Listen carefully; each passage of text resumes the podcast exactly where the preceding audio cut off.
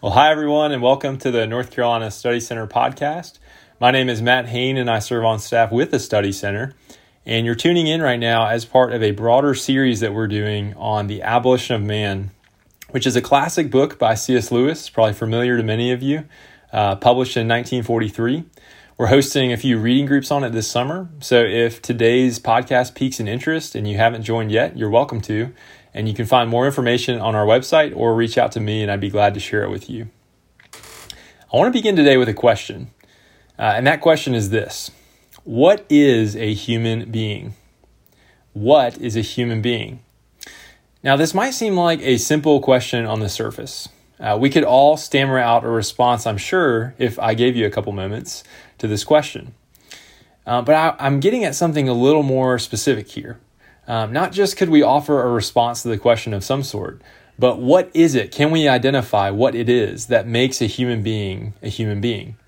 Um, surely a human being is many things, I'll give you that. But if you had to boil it down, what is the essence of a human being?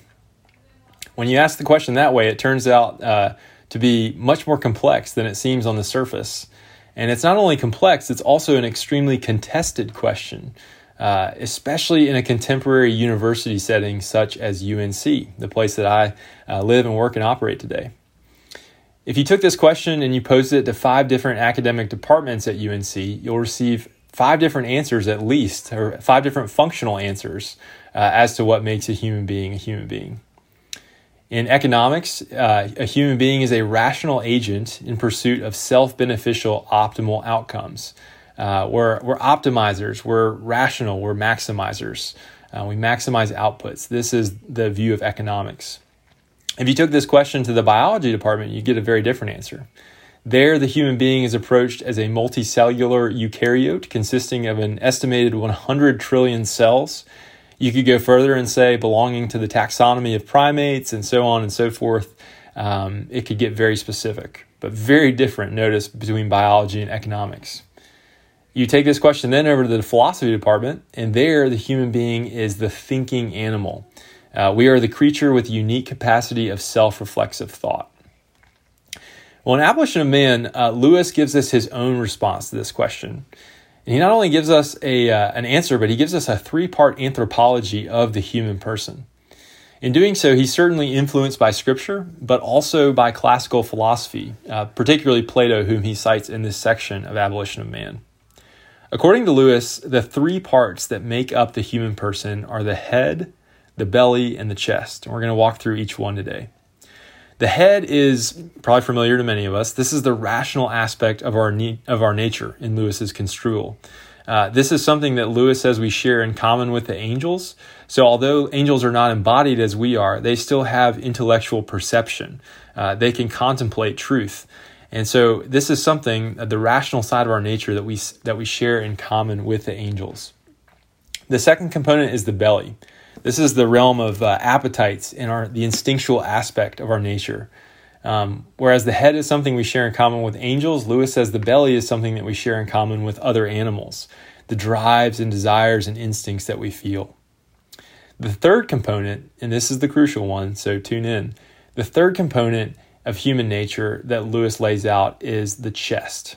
And the chest, just as uh, physically the chest resides between the head and the belly, so in Lewis's construal, the chest is the integrating component between the rational mind and the bodily desires of the belly. Lewis writes in Abolition of Man that the head rules the belly through the chest. And the chest, he fleshes out uh, in defining it as the seat of emotions organized by trained habit into stable sentiments. In layman's terms, the chest is the area of virtue. It's the area of character and character formation. It's the area where habits are displayed and expressed and manifested, um, and our, our, character is on display for others to see. So, take for example, uh, marriage here. I ho- hope this illustrates this uh, a little bit. Um, in marriage, we have innate desires, uh, the, the realm of the belly. These are things like the desire for companionship and love, for friendship, for partnership. We also, there's, there's a mental or a rational side to marriage. We can reflect on the nature of marriage and the responsibilities it entails. We can contemplate it, we can uh, Im- imagine it. But it's only in the third area, the area of the chest, where we can actually carry out the duties of marriage. It's the chest, the heart, uh, where you actually display the, your character and your virtues. Um, so things like love, fidelity, uh, actually living out companionship, all of these things are expressed by the chest, being governed and reinforced by the rational mind, and governing or controlling the innate desires of the belly. I hope that illustrates a little bit how Lewis's three part uh, account works here. Now, the context within which Lewis invokes this three part distinction of the human being is in a broader discussion of education. Maybe surprising, but the context here is education. And for Lewis, all education is ultimately about the formation of the human person. Crucially, education is not primarily about the transmission of information, nor is it about acquiring a skill set for a future job. Those things have a place.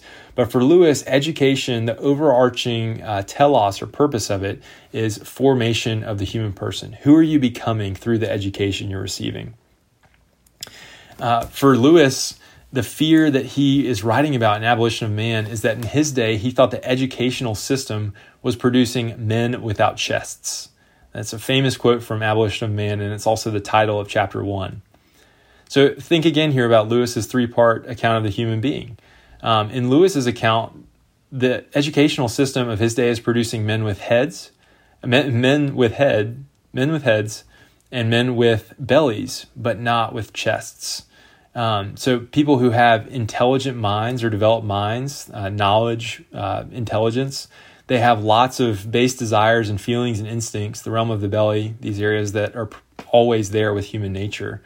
Um, but what's in short supply is virtue, character, uh, mature, holistically integrated human beings. Lewis saw this as a great failure of the educational system, that it could train the mind and it might it might train you to at least uh, govern the base desires that you have, but it did not make men who had mature character uh, or developed virtues.